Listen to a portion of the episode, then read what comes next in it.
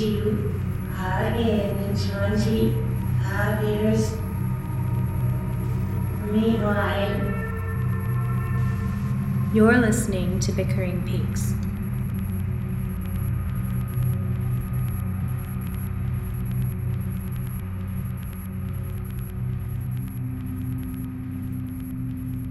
All right, so welcome to Bickering Peaks, uh, the podcast without an intro this week because we We didn't can't. have one. We, we just don't have it. We don't have it in us. Nope. Not after the finale, parts 17 and 18 of Twin Peaks The Return. Correct. Uh, we watched them last night Yeah. as they aired live. Uh, we streamed them, of course, but Yeah. we've not watched them since. Usually we, we watch the episodes at least twice before podcasting, um, but this week we're going to do it a little different. Uh, this is our. It's not a hot take because we've had a couple hours to sleep on it and Right. think. But we haven't read a lot of the, the analyses. We haven't listened to any podcasts. I don't know if any podcasts have come out yet. Um, the only person that I've read, whose analysis I've read, is Joel Bocko's. Mhm. But that's because I always read Joel's. Yes. So um, Yeah, We've talked to a few people, uh, get gotten our feelings out. Aiden and I, we went to a bar last night. and We yelled at each other for a bit over drinks at the bar, and we annoyed our table mates and the other people around, around us, us, yes. um, quite thoroughly. Um, but it was a bizarre experience because It was. you know they didn't have the experience that we had of last night. And you're you're out there in the world with with normies who who just are having a regular old Sunday night before Labor Day, and and we're sitting there having had our minds blown. And our hearts ripped and our out hearts ripped out stomped and our groins kicked in and our guns deep fried. Yeah for sure. Um so it was hard to be around the living yes that. exactly uh but i i feel like given some distance we're able to talk about it now but i don't But think least- we're ready to go back to the episode and dive in with a deep analysis the way that we have done with previous Or parts tried at least with previous parts Right. yeah I'm I'm sure in a couple of weeks we'll be ready and we will put out another podcast that is a little bit deeper that has a scene by scene breakdown and maybe has some some better theories. Once those theories that we're going to talk about have coalesced maybe one will start to stand out maybe 15 more will come up.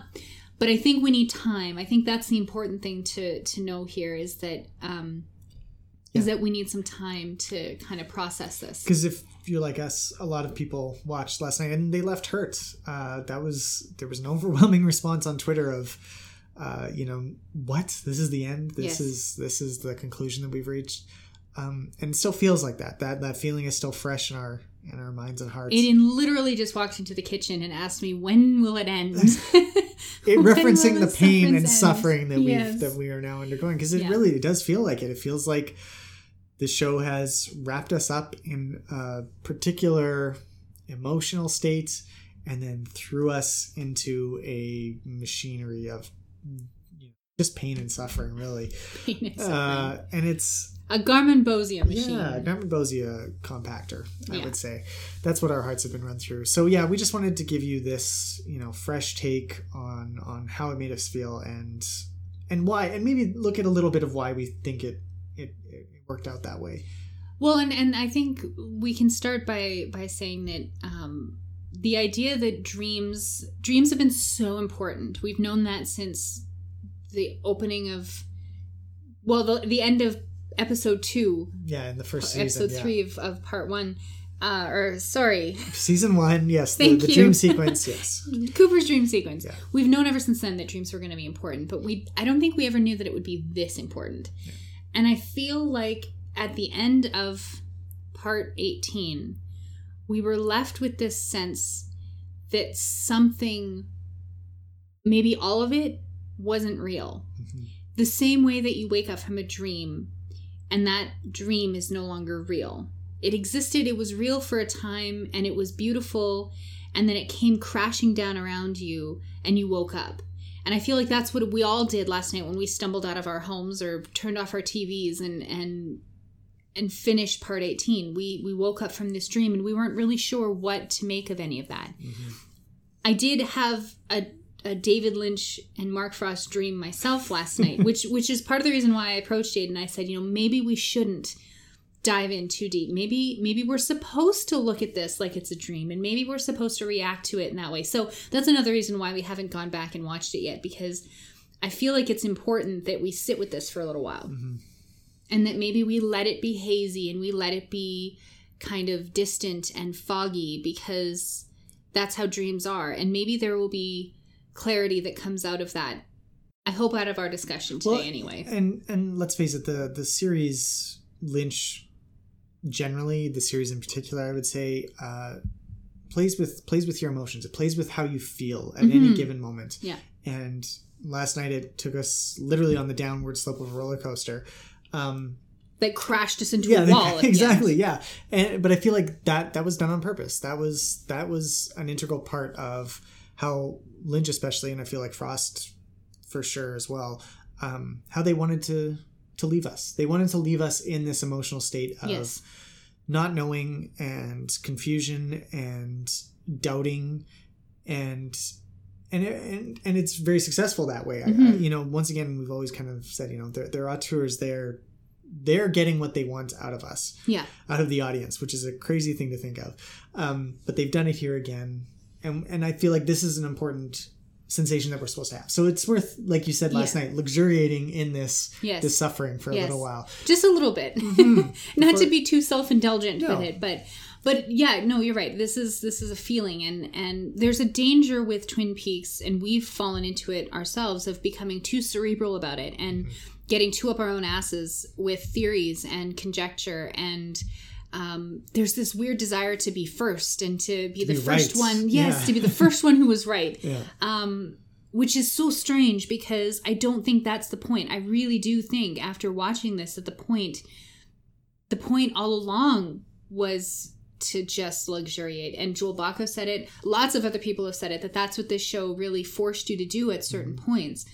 Um, so yeah, I mean, having said that, we we like we said watched it once. Mhm. Our recollections are going to be dreamlike. yes, Um, we we don't have any answers. We figure we're not going to pretend we have any answers. All we have are questions.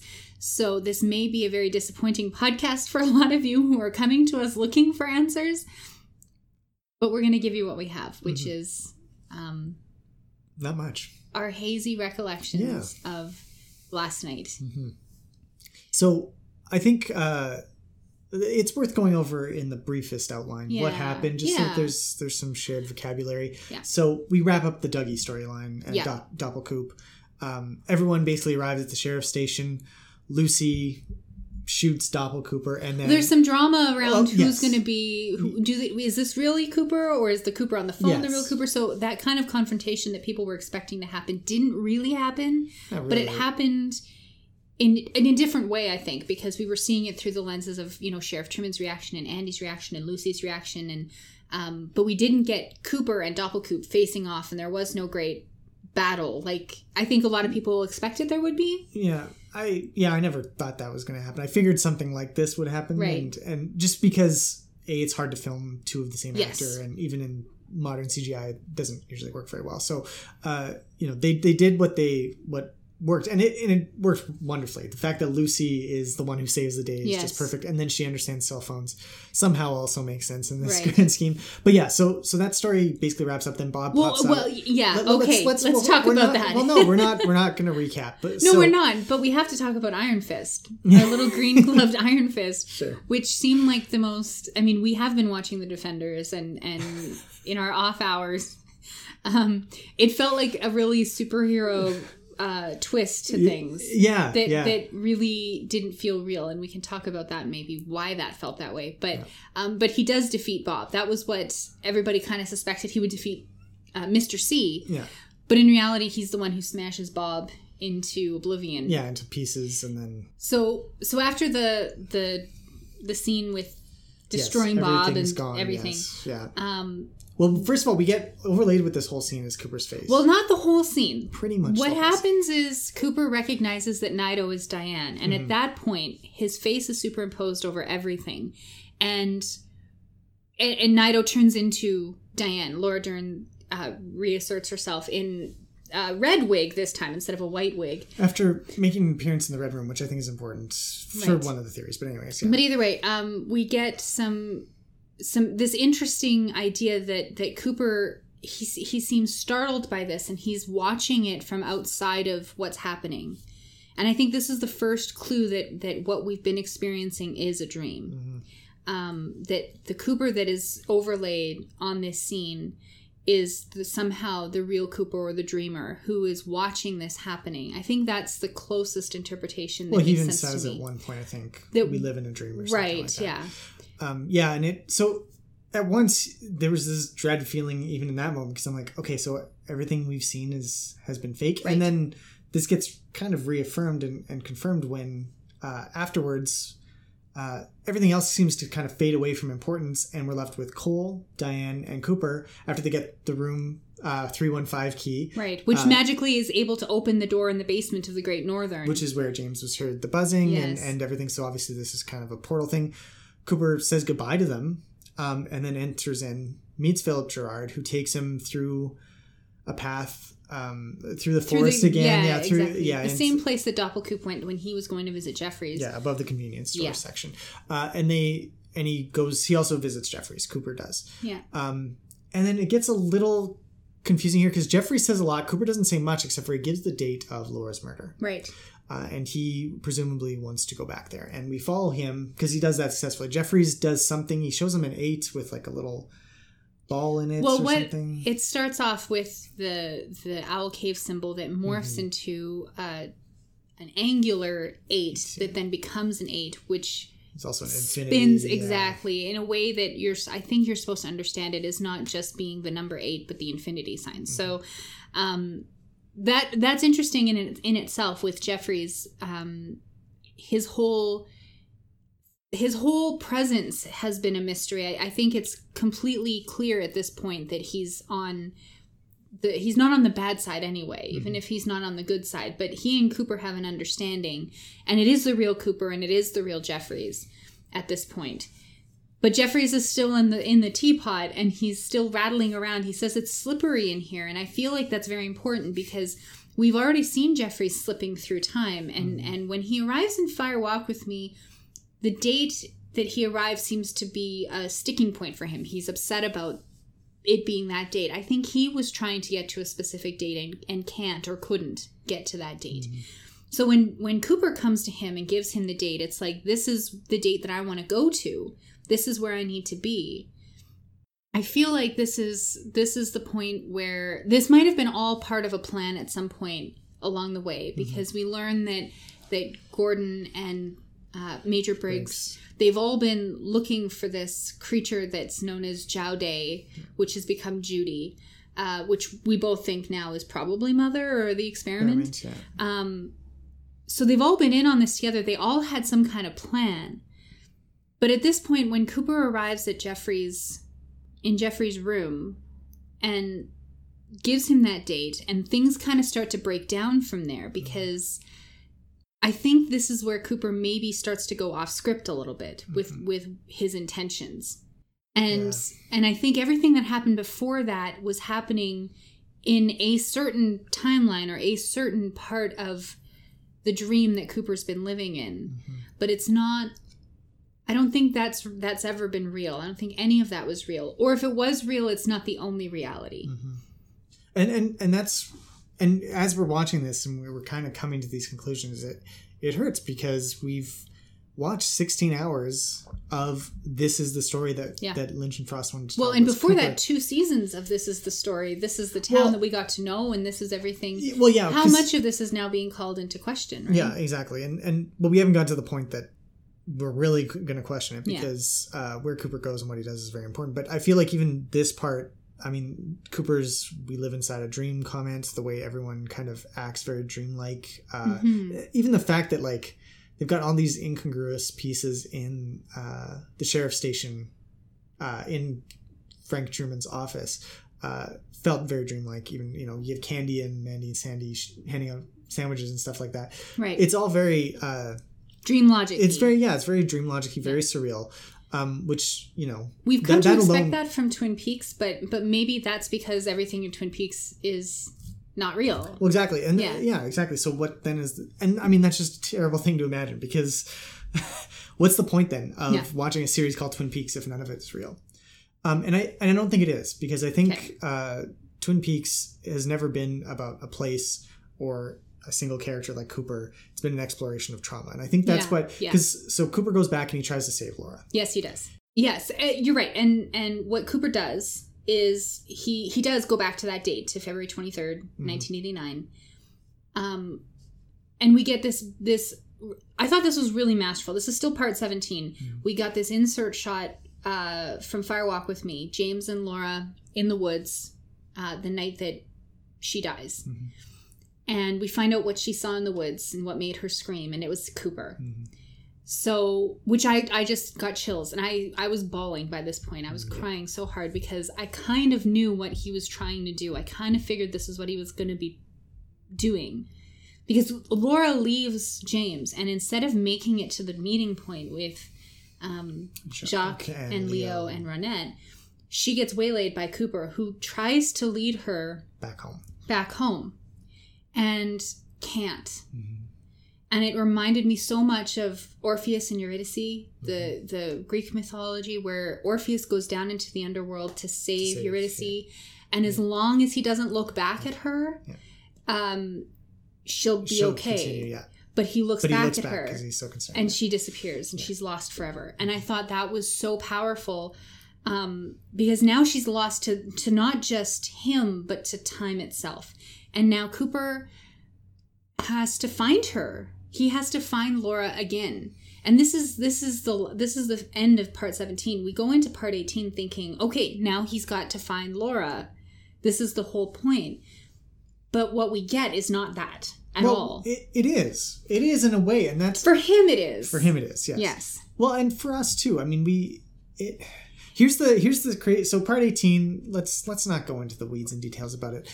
Um, but it is basically Cooper trying to bring Laura back to her home Right. to Sarah. yes Um, and and there is a certain uh, sense that that makes. You know, Laura returning home.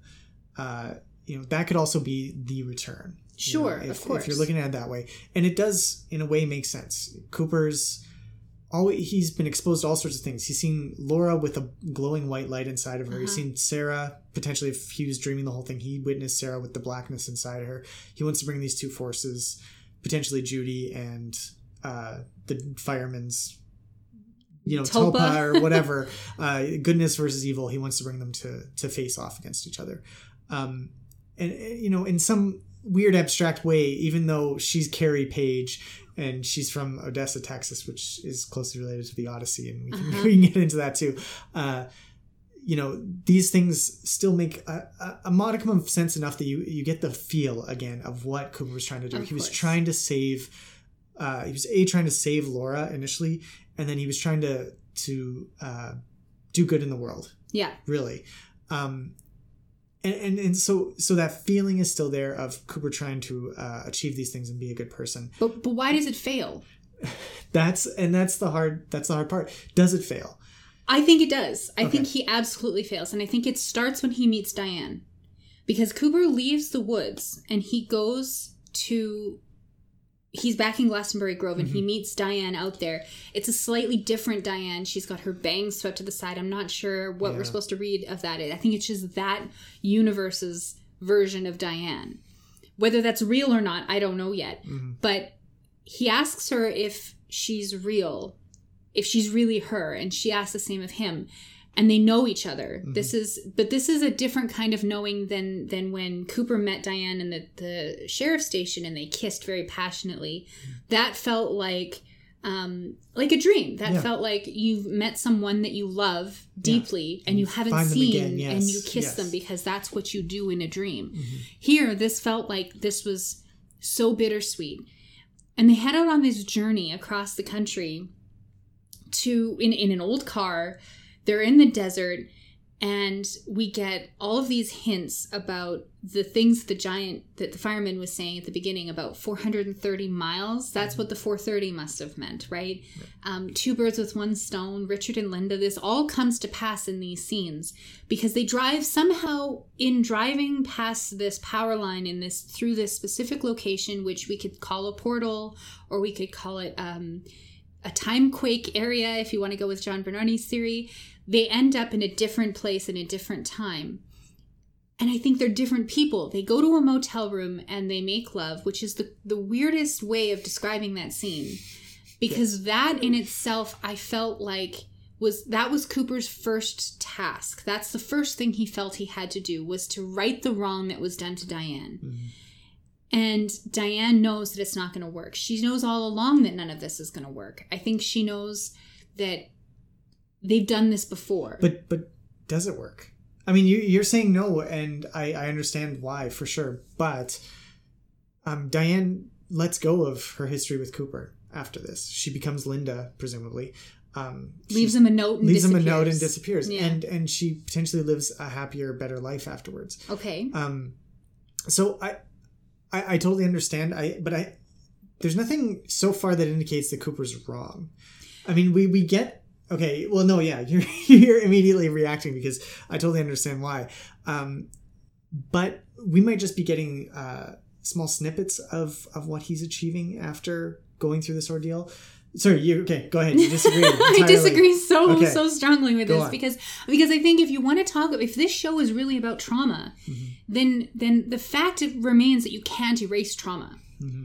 And by by trying to erase that trauma, by trying to to make it better, he can't he erases Diane and he erases Laura Mm-hmm. because those those traumas were central to who they were as people. And everything that they touched and everything that was around them was was predicated on that trauma as well. It's saying that okay, I know you hated Star Trek 5. I know you think it's the worst Star Trek movie ever. I'm not the only one, but yes, I know it's universally panned, but it was the only one that I owned growing up on VHS. So I watched it a lot. Yeah. And the part where where Kirk says to Spock's brother that he needs his pain, mm-hmm. th- I think that's prescient. I think that's important. I think we need our pain. That's what makes us who we are.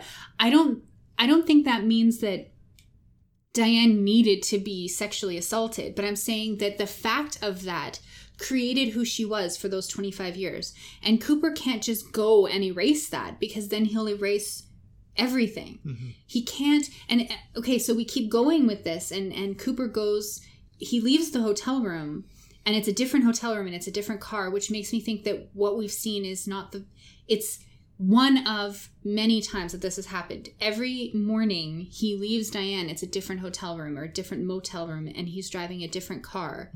Um, because he's been trying over and over and over again to right these wrongs, and every time he does, he either fails or he creates a new universe where now that re- that's now the reality for that universe which is fascinating in and of itself that Cooper is somehow able to create new worlds.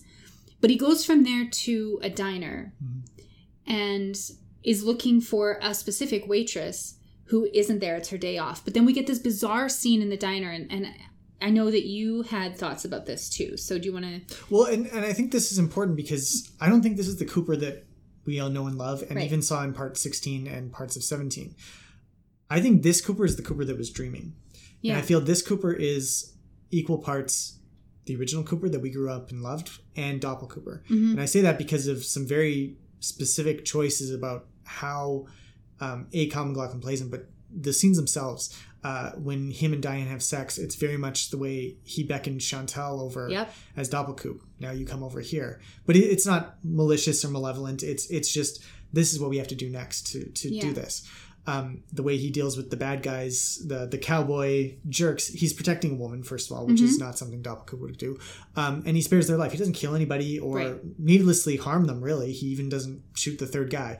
So But he does shoot them, He which does- is something he that original Coop probably did. wouldn't do. Well, Cooper's never hurt anybody. No. He gut punched the one girl Yeah. in uh, when he was saving Audrey, and that's the only physical harm he's ever done, Right. as far as I can remember, uh, in Twin Peaks. So him actually shooting someone, he shoots off a single toe, Yeah. presumably, which is probably the least Kicks a guy in the groin. Yeah, you know, But there's nothing. There's nothing like uh, life. No, life. Yeah, yeah, yeah, or even does. life changing. Probably, you know, these guys will heal and they'll be okay. But even the way he walks around after that, like he he he seems to be. He's a menacing presence, even in his protector capacity. Yeah. His gun is always out. Mhm.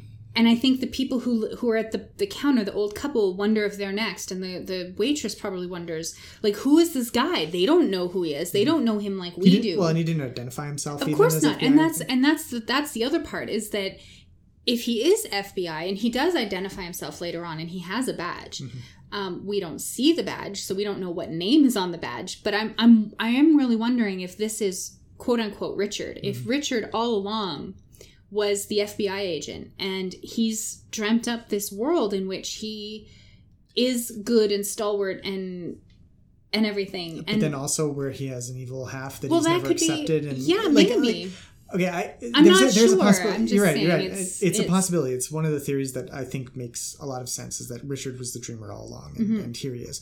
Um, but going back to my point is that this Cooper seems whole. yes, he does. This Cooper is not someone who's idealistic and and just going for the pure good. He doesn't want to. He doesn't. I don't think he wants to erase the trauma. I think he wants Laura to fulfill her destiny as the force of good against Judy's evil. And I think we're supposed to interpret Sarah as the Fricket girl who's been uh, corrupted by Judy. Uh, seed, uh, she's been planted by Judy seed, and Laura, meanwhile, uh, has not. And now he's bringing her out to face this evil. I don't know if that's.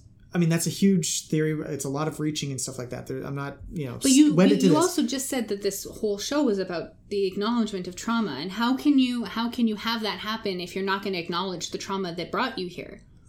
Yes, that's a very good point, Lindsay. That's what I'm getting at. Is that Yeah. is it internally inconsistent? Is Well- your theory? well, potentially. I, I, I don't. I Perhaps. should try that sentence Yeah. again. no and and for sure it, it depends on how you view what what cooper's what cooper's goals are here um i don't think or richard or whoever or however you're going to Well, or him. even who it is. Mhm. Like I, I, I wonder if the person who wakes up is Richard and the person who went to sleep was Cooper well he calls her night. diane he calls for diane when he wakes up. when he wakes up Which is like when you wake up from a dream and you're not really sure, is this still a dream? Am I still dreaming? Did that really happen? Whereas the night before he calls her Diane and she doesn't react adversely to being called Diane. She sees her doppelganger as well Mhm. the night before, which or her sees- her double, sees- yeah, another double, her. yeah, yeah. Um, but it's that that to me that makes me think that at some point in in this process that they've been going through, and I do feel like this was ritualistic in some way hmm that at some point they they entered the room they always enter the room as cooper and diane and they always leave the room as somebody else. And this time they left the room as richard and linda. Okay. And and maybe this was maybe this was the plan. Maybe this was this he had to go and become richard and linda they had to become richard and linda in order to find carrie page. But carrie page was supposed to be laura. And somewhere along the way that got mixed up. And maybe it got mixed up because at the end of part 17 sarah palmer smashed laura's photograph. Mm-hmm. And that severed the tie between the the last remaining link between laura and her mother. It was the most important photo that we we saw every every episode in the first two seasons. It was still superimposed over the credits when we opened the show this time. Mhm. So Sarah smashing that Sarah slash Judy maybe maybe smashing that might have been severing that connection. So now Laura can never be again. So even if Cooper um, Brings her back, yeah. brings her back, it'll never be the same. yeah Which could be another interpretation. no yeah and, that, and that's the thing this is it's very open so how do you interpret it as he's done this he's brought her back here a million times and every time he does uh, what happens after this like they start again Well, I think Laura goes back to the red room and they jump back to the I think so. I think so. I think maybe that there's there's now if you want to continue with the terminology that we've been using that we've been taught because of the series there's now a tulpa universe there's another universe a, a multiple universe that is existing where carrie page is now stranded in washington and she doesn't have any family and she doesn't know the house she's at and that universe will continue on its trajectory and there might be a hundred others beside them in in parallel streams where cooper has dropped that universe's version of laura palmer somewhere trying to fix this problem and he never can and i think that's that's what philip jeffries was doing in it and why he got stuck in this in this slippery Why infinite loop time- of time became a teapot because of that. maybe i don't know well i don't know. I, I just think he's he's lost to time and i think cooper is now lost to time in a way that that is really sad because i th- i feel like he's misguided. Like he's he's misjudged everything and it's and it's his fatal flaw. It's something that Well, joel Bocko said in his in his article that um that Cooper has a, uh, an inability to see the humanity of women on their own terms rather than as vessels for his own guilt, chivalry, or desire. That's a direct quote from Joel Bocko. Um, I think that's really that's really important, and it's something that I've long bought into because I, I really liked My Life, My Tapes, and that seems to be Mhm. the case in that book. Um, it, it really seems to be brought to the fore here because he's just this acting agent on the women in his lives and Diane is worried about going back through this slipstream with him because she says things won't be the same when we come out the other side or he says it to He her or whatever um she wants him to really think about it think about what you're doing which makes me think that she knows more than what than what we do obviously but that they've been through this before and they've they've been down this highway before and Mm. part of her knows that they're going to go through this and it's not going to be the same Okay.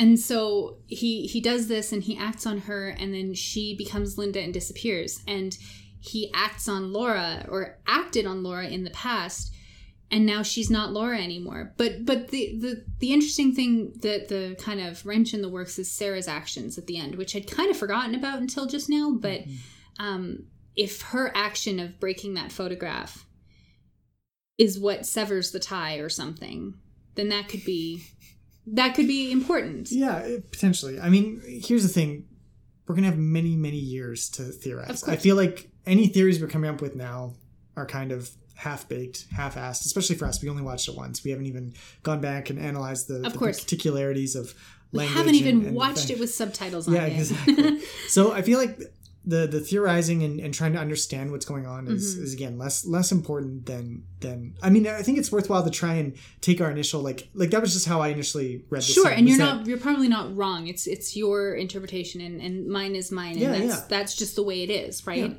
Um, but I think, and I think it's worth recording those and and looking at them, and then Yeah. when we go back to rewatch, you know, just just analyzing uh, how wrong we were Well, how wrong we were, or if there was there's evidence to support it, or if, yeah yeah or if there's not. And I think one of the big things that um, we're kind of undercutting at this point is. Um, are there hints from other points in the series? I mean, we watched the Yeah. whole series. We watched started on Friday evening, and we watched everything up until uh, the airing of the final two episodes, the final two parts. Uh, and you know, but we couldn't really tell retrospectively uh, how much that ending tied back to individual things. There was no direct call out. It's not like someone said, "Oh," uh, it's not like Diane said something in the last twenty minutes that that tied directly back to something that she said earlier. But there are visual clues yes and visual tie-ins and character moments that that feel like they are harkening back to certain points. the, the biggest one for me was the way that laura's body disappeared off the beach Mhm. um, at the end of part 17 we get this beautiful moment um, which was another point where i just lost my mind uh, we go to the blue pine lodge the morning that laura's body should have been discovered on the beach and we get catherine josie and pete reprising their roles in footage ripped directly from from the pilot but Laura's body has been digitally removed from the beach. In fact, I I wondered if that whole side of the shot had been had been reshot. I'm not sure, but um, but anyway, her body is not there by the log, and we did get a close up shot at one point of her of her wrapped up body disappearing, and the way that it disappeared reminded me of the way that Cooper disappeared in the very first part of the return, Mhm. when he's talking to the fireman. The fireman gives him those clues. 430 Richard and Linda Two birds, one stone. two Yeah. birds with one stone. Cooper says, I understand, and then he disappears. Yeah. And the way that they both, I think the fact that they both disappeared in the same way is telling because I feel like that's Laura in that moment was disappeared from that reality, or at least that version of Laura was disappeared from that version of reality and a new reality was created. So what does it mean that that version of Cooper was disappeared in that black and white scene? Does that mean that that version of Cooper was erased from some reality? Mm, Or does it mean that he was now there's a new reality where he never existed at all? Or uh, like it, it I don't really know I don't really have an answer for that yet, but I feel like that's important to note. I Yeah. don't think any other characters disappeared in the exact same way, the way that Well- Laura's body and Cooper Well, Laura disappeared the same way twice. She screamed the same scream when she disappeared in the red room and when she disappeared while he was leading her by the hand. Sure. He also, before she disappears, he hears the the scratching sound. Yes, that cricket sound or whatever. Um, yeah. So I think there's there's there's definitely tie-ins there, and that, that's what I'm saying. Again, we can you can go back and we Uh-huh. can we can do this a thousand times of looking for And those find new those things, exactly, and and I and we'll be doing that. and we I'm will be doing that yes and the internet will help us Yes. undoubtedly um and i feel like that's lynch and frost set us up for that Of they, course they, they did. built all these little pieces and they've they've now tied them back together with sound design and with visuals and with uh, dialogue and everything right um and that's part of what makes it feel painful is that they're, they they did this about face at the, literally the 18th hour Yeah. uh, to to you know change the change the scales on us, which is something we sh- we should have all expected. Of course. You know, you watch Lost Highway, and all of a sudden, Balthazar Getty, who you kind of think is maybe the main character in the second half, turns back into Bill Pullman, and you're like, well, what the hell? We thought we were done with him. and then you know, and then once you watch it the third or fourth time, you can start figuring out, okay, oh, this is where these things happened, or the thi- end of, of Mulholland Drive too, which Exactly, which is, is the the biggest. same, yeah. And, th- and that one, until you watch it the second time or have someone explain it to you, you're like, oh, okay. Then once once that's happened, you can you can appreciate everything else, including the last quarter of the Third, yeah. third of the movie that that was totally totally different. Um, so we should have expected this, yeah. um, and perhaps it will reward rewatching and will reward think it our will, analysis yeah. of perhaps there were always two worlds. Maybe half of the storyline was happening in the uh, what's her name, Page. Carrie Page. Carrie Page universe. I can't You're remember still- one oh name. Oh my goodness, one name I had to remember. and I can't That'll be the one thing people remember about this podcast. Is Yeah. Aiden could never remember any of the names. names. It's terrible. um, but yeah, maybe maybe. I mean, there were all sorts of theories of multiple universes ongoing, timeline shifts, and Yeah. why when are time when are things happening in this timeline versus the other timeline. Um, it seemed like everything wrapped up at the end, but that was perhaps all in Cooper's dream. Perhaps that whole last sequence of part seventeen is Yeah. the only fake part. Maybe the ending of that, maybe in the end, Doppel Cooper showed up and killed everybody Sure. you know and and and that's cooper's trauma that he's he's trying to to write away or something like that i i don't know Yeah. no clue um but there are there's still potential openings to to rewatch and and Oh, of reward course. this And I think that's that's what what I like about the idea that that the very first scene is actually the ending Mhm. is that it does create this circle. Mhm. And the log lady Margaret did say that the circle was almost complete. Mhm. And I feel like that that was more than she wasn't just talking about the circle of people who were going to come around and help bring this town back together, you know, for a good old fashioned hoedown. No, I'm just kidding. cooper shooting yeah um, doppelcooper. double, double cooper shooting yeah but it, but this was kind of an it's a loop a loop yeah Mm-hmm. like an infinite loop or a, an ouroboros of of the, of a story that was going to keep going around and i feel like that's the clue that we need that that will tell us that something in this it's not just the story the the return these 18 hours that's not the only loop but that there are loops that are happening inside we we saw that with characters like Shelley and Becky who are looping Mhm. Shelley is repeating the same mistakes that she made before. Becky is repeating the same mistakes that her own mother made before.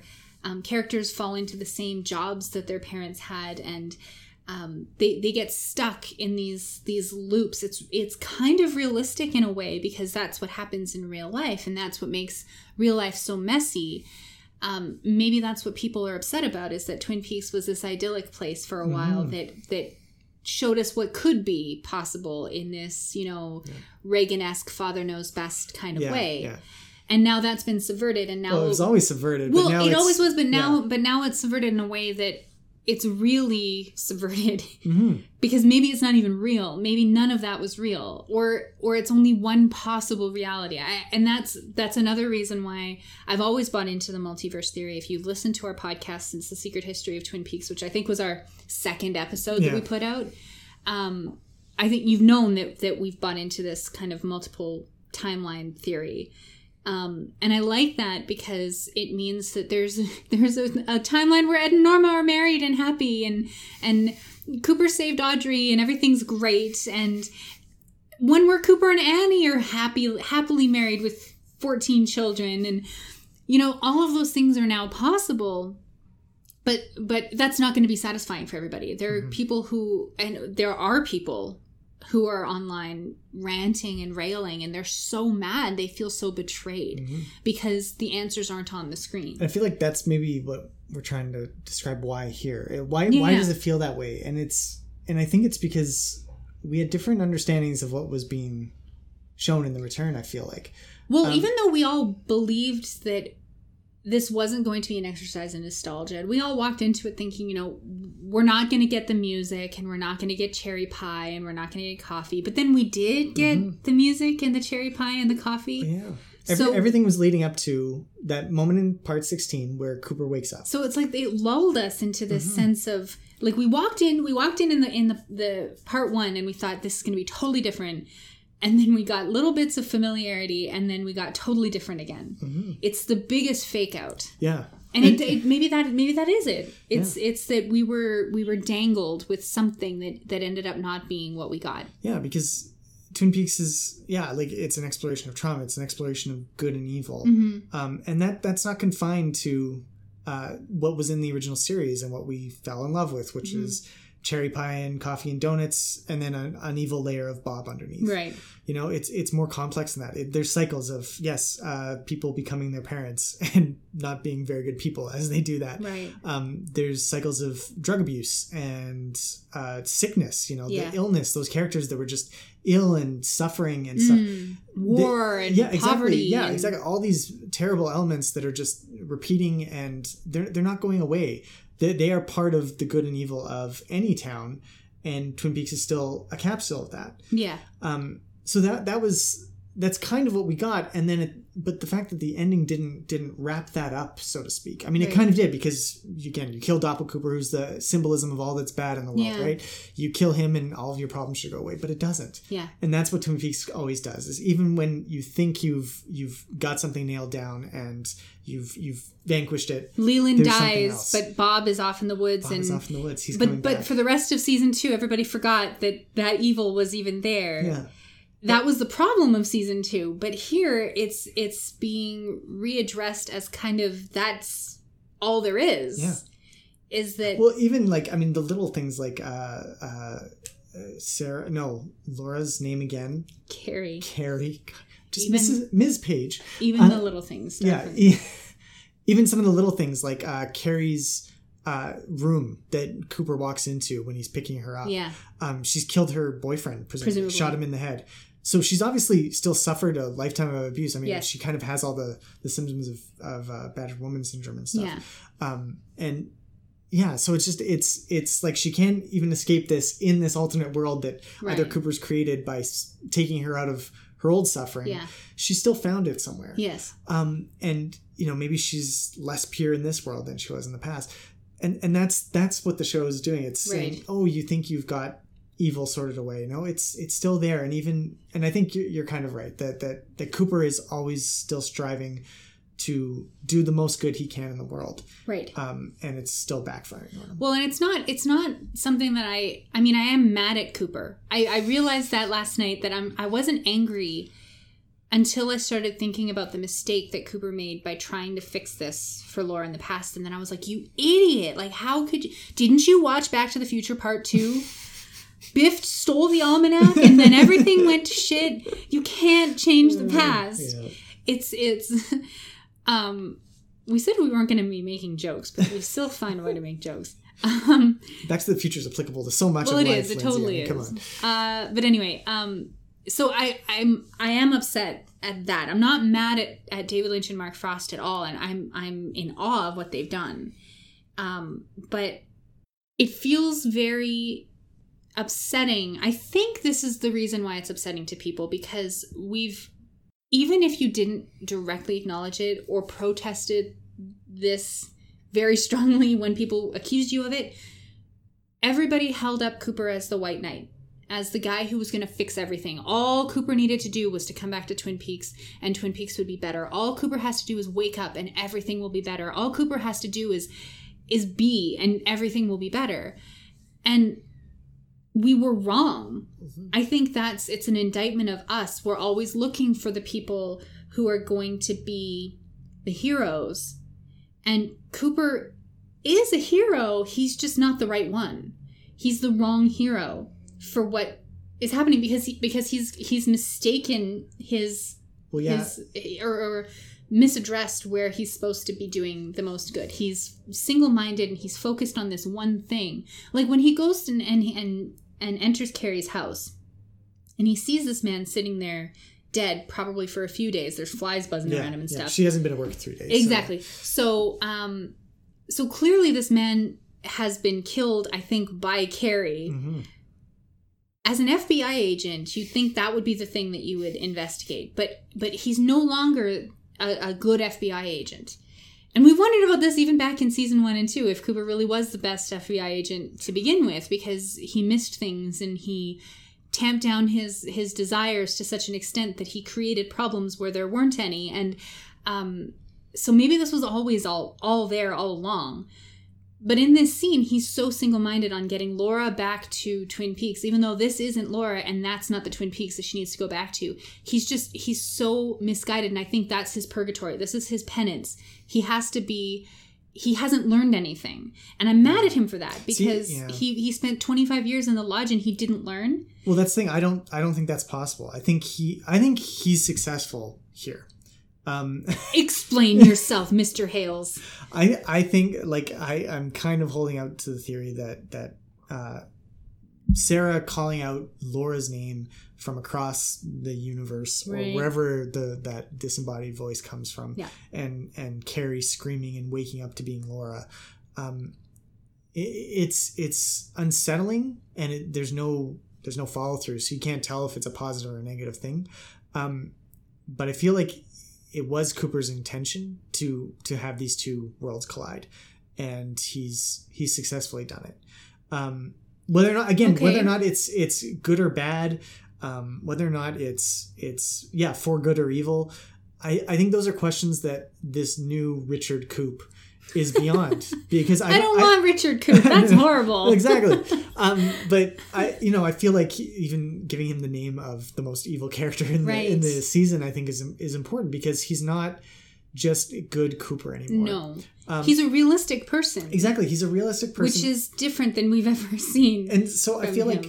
I, I don't think this character that we see in the brief 40, 40 minutes or so that we see him uh, is is going to cause the is going to do the same issues as as the good Cooper has as he did for 25 years as he did in trying to save Laura even potentially. Maybe. that may not be the same character that that we get now.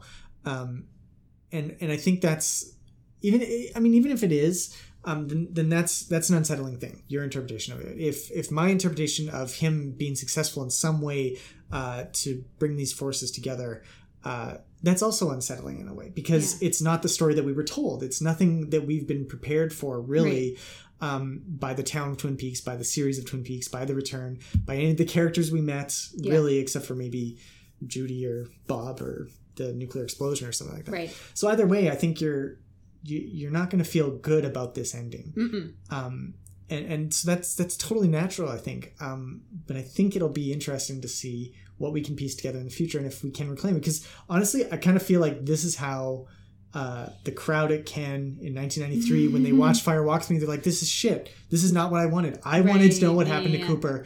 I didn't get that answer, Yeah. and I'm going to be pissed off at you now for the next five years." So, or it'll take twenty years or twenty-five years for us to start. I hope it doesn't take that. No, long. I hope not. I think either. I think we've learned. Well, I thought that before, but clearly we haven't learned our lesson because we walked into this expecting roses and cherry pie and coffee at the end. But um, can we talk about this final scene briefly again, Mhm. just a minute? Because um, the whole idea that Sarah, Sarah, it is Sarah's voice, and it's Sarah's voice calling out Laura as she's trying to wake her up the morning of February twenty fourth, nineteen eighty nine, which is when we first meet the town of Twin Peaks. Yeah.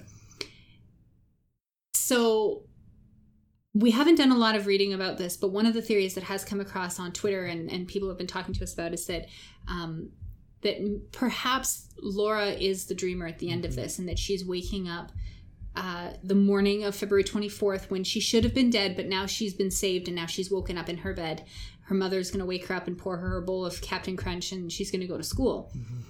So that interpretation is also very unsettling. I mm-hmm. don't know where Cooper fits into that, but I also don't know if I like what it leaves for Laura. Mm-hmm. And I, I don't know, is that something that you, before we get into what that all means, is that what you maybe think could be happening here? Yeah, I know absolutely, and I think Cooper could then be the the one who's going to save her, the the the hero that she thought she needed, the angel that was going to come save her. He's literally standing over her Fire Walk with me. Right. He was always kind of her angel. Um, so now he's doing this again and trying to save her. Um, But how does he save her if she's Well, alive? that's the thing. That's thing. She wakes up from this. Say the whole series so far has been Laura's dream. She wakes up at the end. She's still in a world of Bob raping her every night, and Well, this- yeah, and her or, mother. or if not Bob, her father is definitely yeah, raping her, and and the, Yeah, the, the abuse yeah. is still so present in her life. Has has she actually been saved at the end of that? No. it's. I think that's, that's why worse. the scream is so Yeah. so telling. You know? I think if she wakes up and she's still in this world, that's a worse fate than death. Cooper Mm-hmm. might have saved her from dying, but he didn't. He couldn't go back to when she was twelve years old and first started being assaulted by Yeah. Bob. You can't like he didn't go far enough, and and if he did, he would have created some other universe that that messes up even more. So so I feel again angry at Cooper for for thinking it could be so simple Yeah. when it's really so complex. And I and I I, I bristle against that interpretation, even though I kind of like it. I still I, I'm like, eh, is this really what I want? Do I really want Laura to have to suffer like this again for no reason, with no salvation? Yeah. Because because it is so open ended, we don't know where this is happening. The other Yeah. like the the elements in in that world that she inhabits, you know, Alice Tremond is the Yeah. owner of the house, and the Chalfonts owned it before that. I mean, that really does lead me to believe that what we're seeing at the end is the dream, and and that maybe more or all of what we've seen beyond that is real in some way, Yeah. um, or it's just another reality. Um, it gets so sticky and so messy. It's It so hard to parse. But you were going to say something. No, no, I was just gonna say, uh, you know, perhaps uh, she woke up that day after her mom waked her up uh, on February twenty fourth Woke her up? and woke Waked her, her up, waked her up, uh, and uh, you know Sorry. she gave up on her life and she went and became Carrie Page instead. Or oh yeah, like that, that, I mean that could there's, be. there's there's something there's something so unsettling about that that last sequence. You know, why does Cooper need to get her there? What is he hoping to achieve? Um, What did he expect would happen? Yeah. Did he expect that there would be some great big happy family reunion and that that Sarah would embrace her long dead daughter and everything would be fine? No, I, and I don't think so. I, I think there's something sinister there. I mean, the fact that we know Sarah has something pretty bad in her that's that's causing her pain and, Yeah. and killing people. I mean, and and Laura, he saw Laura had something light in her. yeah, yeah. So is it is it true? Are you are you right that that maybe he was trying to effect some kind of showdown between ultimate good and evil and he failed? I don't know. Or he succeeded, and the, the end is just Oh, a yeah, scream, or- you or know? yeah. you know, like that's what happens when good and evil meet. I don't So know. so then the question becomes, where does this leave us? And we So at, at the time when we watched this, uh, the last five minutes or so, I thought I thought, okay, we're being set up for a fourth season. I was totally expecting there to be an announcement. you were you were in the bargaining phase of. Um, I kind of was in the bargaining phase, but I don't think I want a season four at this point. No, I think I would I. be I would be okay with it, but I'm not desperate for it. I, I and I I certainly didn't want it the way that I I want it differently. Mhm. Like when we were watching season three, I was expecting it to have closure and I was expecting there to be an ending, and I was okay with that. I wanted that. I Mhm. wanted this to be a closed thing, and then I wanted us to be able to put it, you know, in a box set on our shelf so And we could watch it, and that would be the end. And then this left it so open ended that now it's if we get a fourth season or if we get a film, which is entirely possible, maybe we'll get some kind of you know Fire Walk with Me esque Mhm. you know, in two or three years, a, a movie production or a film production that will blow us all away. But it won't be. It, it. I think that will just not have an ending, and then we'll have more open ending. And I'm like, how many more open ended moments can we have with this show? Because we've already lost so many people associated with it. At some point, there will be no more. And leaving this kind of end on purpose, if they had no intention of doing a season four, is really cruel. Mhm. Because at least at the end of season two with How's Annie, they maybe thought that they would be re- uh, renewed. Yeah, renewed. Yeah, or you know david lynch believed that there was opportunity for for films when he you know signed off for fire walk with me and then that film deal fell through. There were supposed to be two more films i think after that. And that didn't happen. So at least they had the hope of something else i feel like if we get to the end of this and we leave you know it's now it's not how's annie it's what year is it yeah. but if that's the ending, if that was it, if they've planned this all along to be it, I feel like that's really cruel because at some point there we're getting to the end of the end of the line here, and we're not. I, I- hate to say it, but I mean, nobody is immortal. Nobody lives forever. We're not going to have the opportunity for you know we can't wait another twenty five years. Mhm. So that would be really cruel. I would be really upset if they planned this to be an end. Mhm. So I'm, that's why I kind of I want it and I hate myself for wanting it because I know that it's just going to lead to more open-endedness and and that really bothers me. You feel differently. Well, I, I feel like the open endedness is is it's there. It's it's always been a mystery. Twin Peaks is, was I'm going to say this a lot. Twin Peaks was this definitively, but Twin Peaks was a set of mysteries. You know, Yeah. it was who killed Laura Palmer was the center of it, um, and since then it just delved more and more. I mean, we we were keeping a running tally of of unsolved mysteries from this series. Oh before, boy. and not a single one was answered in part 17 or 18 which was you know not not unexpected but No. you know some of them like and and but some of them it felt painful like what what's up with audrey why why did we get all this focus on audrey uh, all this so late in the game and so so, importantly. well it seemed so important and Yeah. they had all these stuff about chuck and and billy and all this stuff and it went absolutely nowhere it, it was completely tangential to everything else that was happening in town at least you know bobby and and his family uh, becky and stephen they were connected because they were connected to bobby who was investigating this thing and he was also connected well, to and they also had some kind of internal coherence. Like there was a message that was being told about Yeah, family maybe. dynamics Yeah, and, yeah. and abusive relationships and that kind of. I mean, potentially you could view it as as Audrey was experiencing what Diane was while she was also.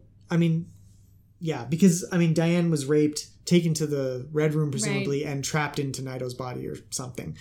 Maybe the same thing was happening to Audrey, and this is what the mental experience of that has been like, right For and, twenty five years. i actually saw a theory well it, i didn't see it a friend of mine on tumblr messaged me and, and said she wondered if maybe diane and audrey are linked in some way Mm-hmm. that maybe their experiences are shared and that could be some there I, I'm, I'm i'm hesitant about that but but it does make some sort of sense because they both did react the same way they had similar things happen to them supposedly Mm-hmm. so Yeah, and it's it's interesting also that uh, when Naido there's there's a ball of blackness hanging in the red room, uh, and half of it is exposed after uh, Cooper touches Naido's hand. We go to the red room, and half of this ball exposes Diane's face. right Half of it is still black. yeah So there's still half of Diane that I feel we're not getting access to. Whether it was Yeah. American Girl, if they he also needs to go and find American Girl and bring her back, or if it is Audrey, uh, if those two women are are connected together, right um, and he's only freed one of them. I mean, th- th- and that's the thing. Like these are the things, the clues that we can parse and try and look at for the next twenty five years.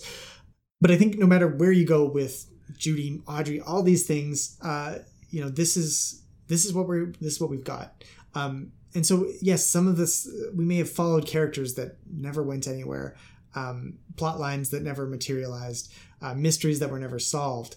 Um, but that's just part of what Twin Peaks is. So to end with, you know, all the mysteries, literally all the mysteries, I think we were up to like 35 or something like that, just with no answers whatsoever. well and then brand new mysteries Brand, well, tons of brand new mysteries. Yeah. Well, not just the final scene, but all of the, you know, was Cooper dreaming? What was going on and all this stuff? Uh, you know, those are major mysteries. It feels like it's, that's just part of what Twin Peaks was too. It was, it was, it was an exploration of all these things, including the experience of not knowing. You know, Yeah. uh, you know, having ideas and trying to make sense of a crazy topsy turvy world um, that literally has people jumping in and out of existence and breaking out of glass boxes and eating people's heads and you know Oh, setting off nuclear bombs. You just outlined the thesis of our entire podcast. this whole episode, you've just because that's true. the beauty of what of what we've been trying to do here is is is without the time hopping and the tulpas. We're, we're trying to make sense of of what we saw. Um, beautifully put, dear. and I think it's uh, going back to uh, Judy Uh-huh. because um, it, you know Cole very briefly gives this description of her as an evil creature uh, or force of malevolence or something Yeah. like that, and he says her name is uh, Jiaode, right, uh, which if you translate it, if you take that as a Chinese expression, it means to explain, Right. Which is something we've seen a lot on the internet. A lot of people have been commenting on this that, uh, and if so, that's Judy. Judy is explanation. Judy is mother.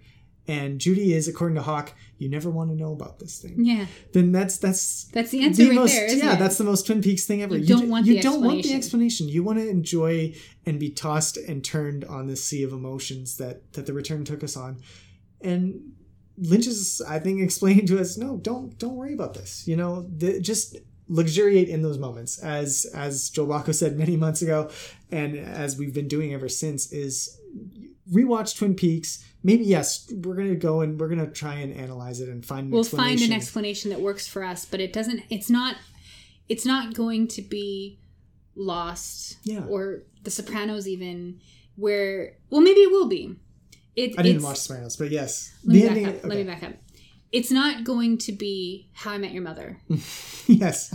or um oh, any uh, friends yeah. where there's a final curtain call Yeah. and the door closes and you've got closure Mhm. because is anybody still talking about friends well, does nobody, any, nobody's gonna rewatch Friends No, to and try and find something. is anybody still talking about how i met your mother God no, that show took a turn for the worse after. like that. there there are some shows that that you watch for the experience of watching it and you get to the end and you can you can put it away and and leave it and maybe that's not what we should be wanting with twin peaks maybe i was wrong to want to put this on a box set on the shelf and i'm i'm fully prepared to admit that i was wrong because um because i love this part of it Mhm. and I said it before on this podcast, and I've said it on my Facebook yesterday when I tagged everyone I know in my status update that made me cry as I was writing it.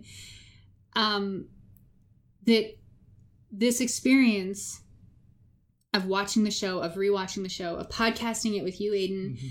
of meeting all of you online through our podcast and through my work with 25 years later meeting the, the 25 years later crew um, writing about this the, the incredible opportunity to write about this show Mhm. while it's happening now if we got a closure if we got a closed ending for this yeah, that would go away Yeah. wouldn't it Yeah, the community, like the like I was worried Yeah. that that that we would end the show and then the our podcast would end and we would archive it somewhere and that would be it because there would be nothing left to talk about.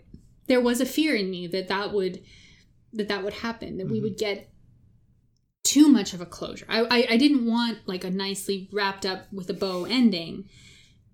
I don't, I don't know if I wanted this kind of ending, but I'm going to learn to live with it because I think that that this feeling that I'm having, that I'm grappling with, and that you're grappling with, Aiden, and that everybody out there is grappling with, I think that's important. Mhm. I really think that this is the most important thing that we need to focus on is what this does for us, Mhm. and where do we go from here? Yeah. We've got 20. We we had people 25 years ago who kept this alive, and now it's our turn to to join in Mhm. and keep this going for another 25 And- or longer. Yeah, yeah, and and to be fair, we got much more material than they ever did. I mean, let's face it, for the large part, season one and two of Twin Peaks were fairly straightforward things Yeah. that didn't they rewarded rewatching because they were enjoyable. Yes. I feel like the return is going to re- enjoy reward rewatching just for the sheer What the enjoy- fuckness of yeah, it? yeah, the what the fuckness. That is a perfect thing. But also, you know, there are just enjoyable scenes when we were watching. We laughed at jokes that we'd heard three or four times Sure. now. But Everything that Dougie did Yeah. is going to be delightful. yeah, to, to to break up the monotony of us looking for clues in all the other little, you know, strange places which. I'm I'm going to push back a little bit against because I- I'm I'm not sure that the all the answers are going to be there either. So Nope. it's so we're still going to look for clues because that's what human beings do. Mm-hmm. But I'm not expecting to have any firm answers on it. Any No. firm, any more firm than the answers that we had going into this season. Absolutely. And we had a lot of fantastic people John Thorne, Joel Bocko, um, Brad Dukes, Mhm.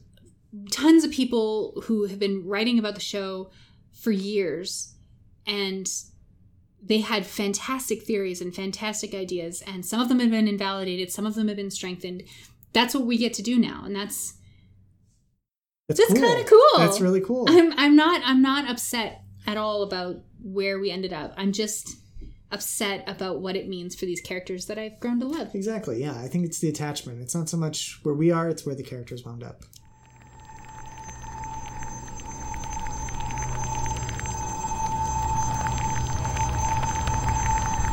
I will tell you three things.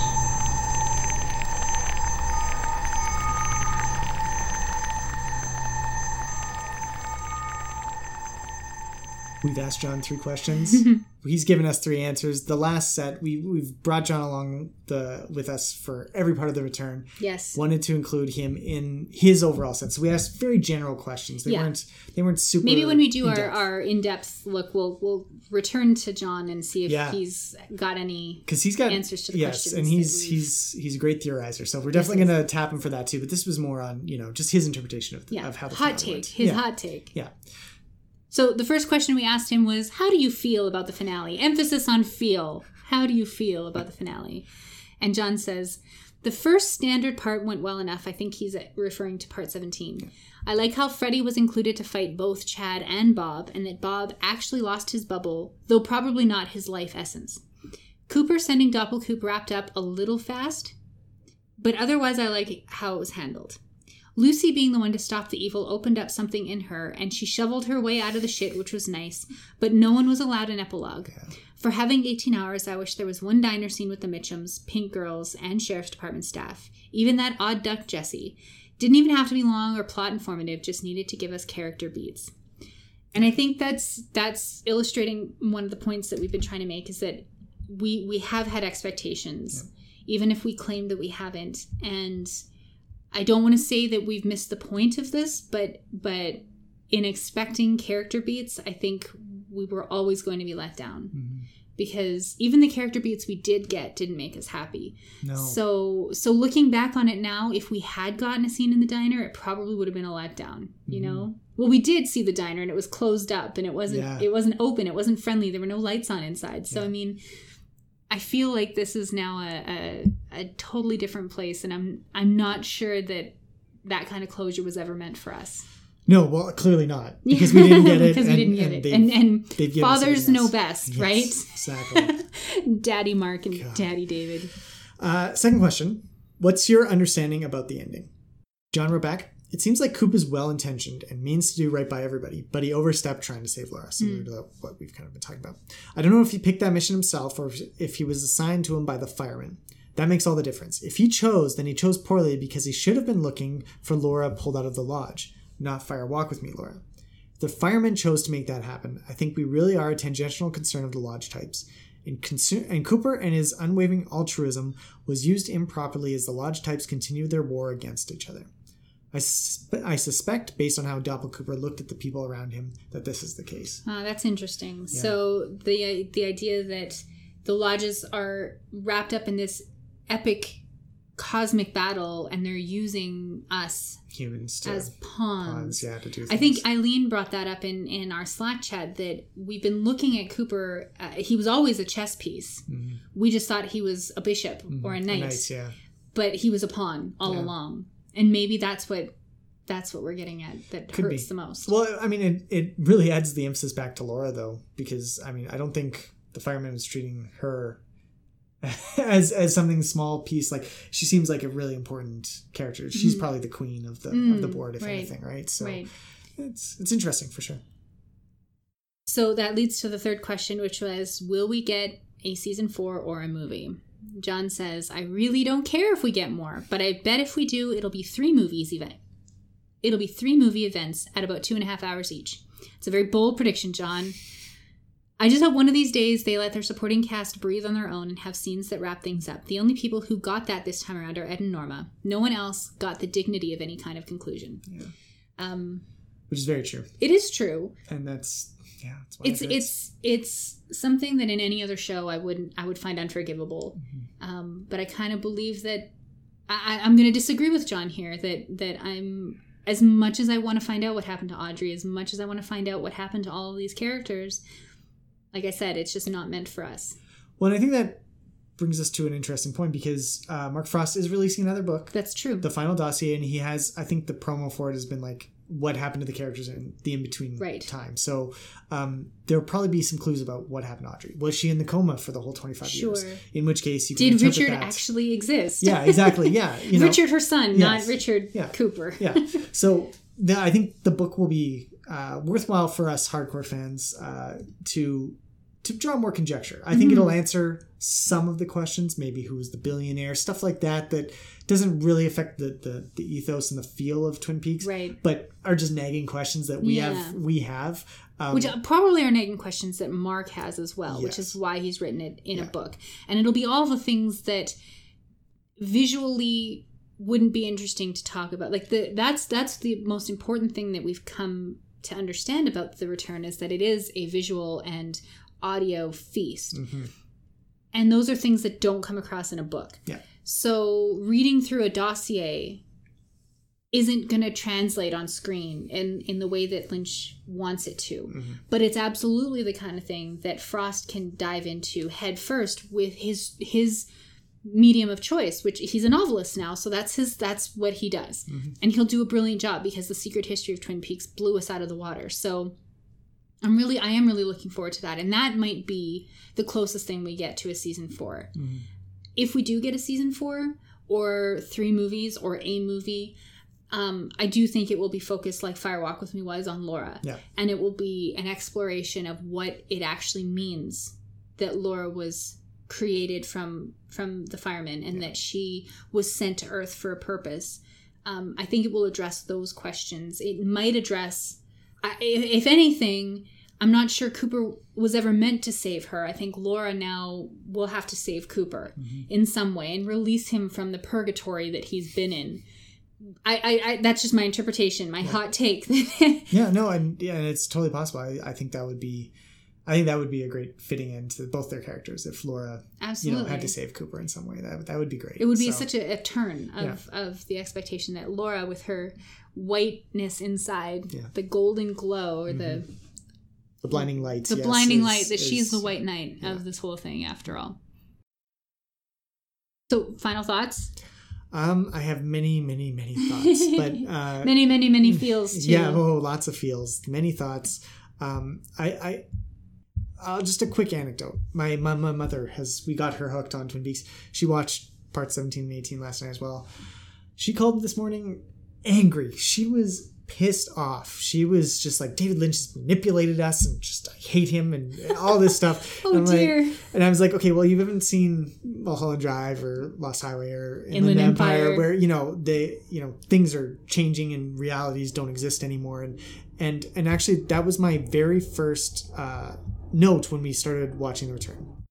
My very first note was this feels like an 18-hour David Lynch movie, and that means it has all the potential of other David Lynch movies to abruptly and without explanation change feels, themes, settings, and even realities. And that's literally, I'm watching him read this. That's literally what he has at the top of the document that And he's been keeping throughout so the return. we did not this was not this should not have been a surprise and in some ways it wasn't um and in some ways it it's gonna be like a mulholland drive or a lost Mhm. highway uh where like i've said it rewards rewatching um but also it it, it allows you to uh it forces you really to just it, it, take each moment as it comes. Hmm um, we I think a lot of the upset was that we were so excited after part 16 like Mhm. yes Cooper's heading towards Twin Peaks. It's going to lead to a conclusion.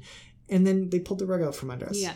um, I feel like if part 15 uh, or 16 17 and 18 it all aired as one chunk Yeah. um, it might have been slightly less because we wouldn't have we wouldn't have had this this uh, desire to see what good Cooper was going to do after this whole story had wrapped up. If it if it ended with uh, Monica Bellucci, you know, describing that who's the dreamer, asking who the Mhm. dreamer was, um, then we probably would have come to this place a little a- with a little more, less resistance, a little more.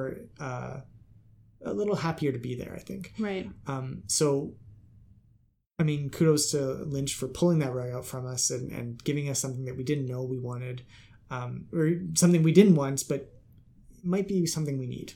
Um, and I think that's that's that's worth uh, worth luxuriating in for a Yeah. bit. Yeah. Um, I'm with you on that.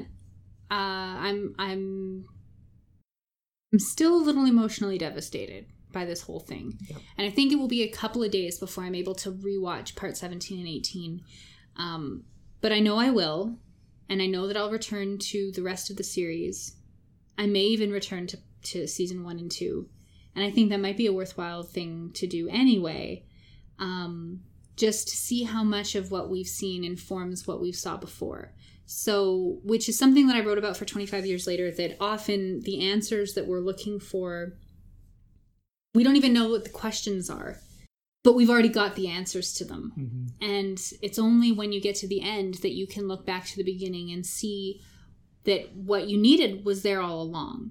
And there's a certain elegant beauty to that that that is stunning when you think about how this was conceived and created written in one shot and filmed in one shot and all by the same director and writer um, so i think that's it's audacious and it will absolutely change the way people consume media but it might take 10 or 15 years for it to start um, being felt widely. But I, I, I, I can't imagine how, how anybody in film school these days you know starting film school school starts this week for most universities and colleges. So um, kids are going to be entering film film school for the first time this fall, and their professors will will have to know that that what happened this summer is going to alter the trajectory of all of their syllabi for the rest of their careers, and they're going to have to reevaluate everything that they've been teaching. And these kids are going to leave film school with an appreciation of what this is, and they're going to carry that torch on for the next generation. So I'm I am fully expecting there to be the, not not the children of the return, maybe the godchildren of the return. uh, for better or worse, we will be seeing this filtering out through media for, for a long time, and I think that's a great thing. I think that this is the shakeup that that Twin Peaks did back in 1991. The return will do in 2017, and I'm I'm totally there for that. I may even re- reactivate my cable package, our cable package. Um, what does this mean for us on the podcast now that the return is over? We don't know yet. Yeah. but we know that we're not going anywhere. We have a lot that we still want to talk about with Twin Peaks, with the return. We also want to go back and look at all of David Lynch's films. Yeah, we'll do all of those. Uh, Mark Frost even did a, a film or two, if I recall correctly. Directed. Well, Storyville Or- yeah, is, yeah, is Storyville, the yeah. one that we would want to return to Yeah. um, more clearly. And and then the book, The I book, of think course, Mark yeah. Frost's book, and we've made so many friends in the community that we're going to be reaching out and doing some uh, special episodes with them to see if they can help shed some light on what we've seen and Or, from or do an analysis of like a theme or, or something like that. and- there's so much that with. we can that we can do that'll keep us going for a while. And hey, if we end up getting a third or a if we end up getting a fourth season or a movie, then we'll have even more to talk about. But Exactly. I I wouldn't expect us to go anywhere. We might be taking a little bit of a break at some point Yes, just to been- kind of rest up. We've been doing a lot of these episodes for about a year now, almost It's almost a a, year yeah. now, and we've been doing them once a week. So um, we're tired, Yeah. but we're we're not disappearing from your podcast list anytime soon. In the immediate future, I think our, our next episode that we'll be releasing um, solo from Bickering Peaks will be uh, a deeper analysis of, of the finale. So look for that in the next maybe two, three, four weeks or so once we've been able to fully digest it. Um, we got some other stuff maybe coming up, uh, crossover with Time for Cakes and Ale. I think we're going to be heading back up to the Listening Post Alpha coming up here pretty soon. So uh, look out for that, but uh, definitely keep in touch and uh, we'll still be there to go over the theories, hmm talk to you on Twitter and Facebook, send us an email, all that fun stuff.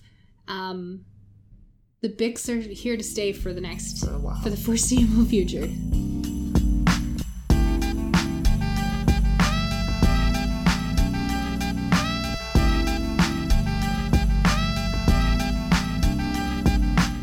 If you're enjoying the show and want to join the conversation, you can like us on Facebook at facebook.com slash bickeringpeaks, all one word.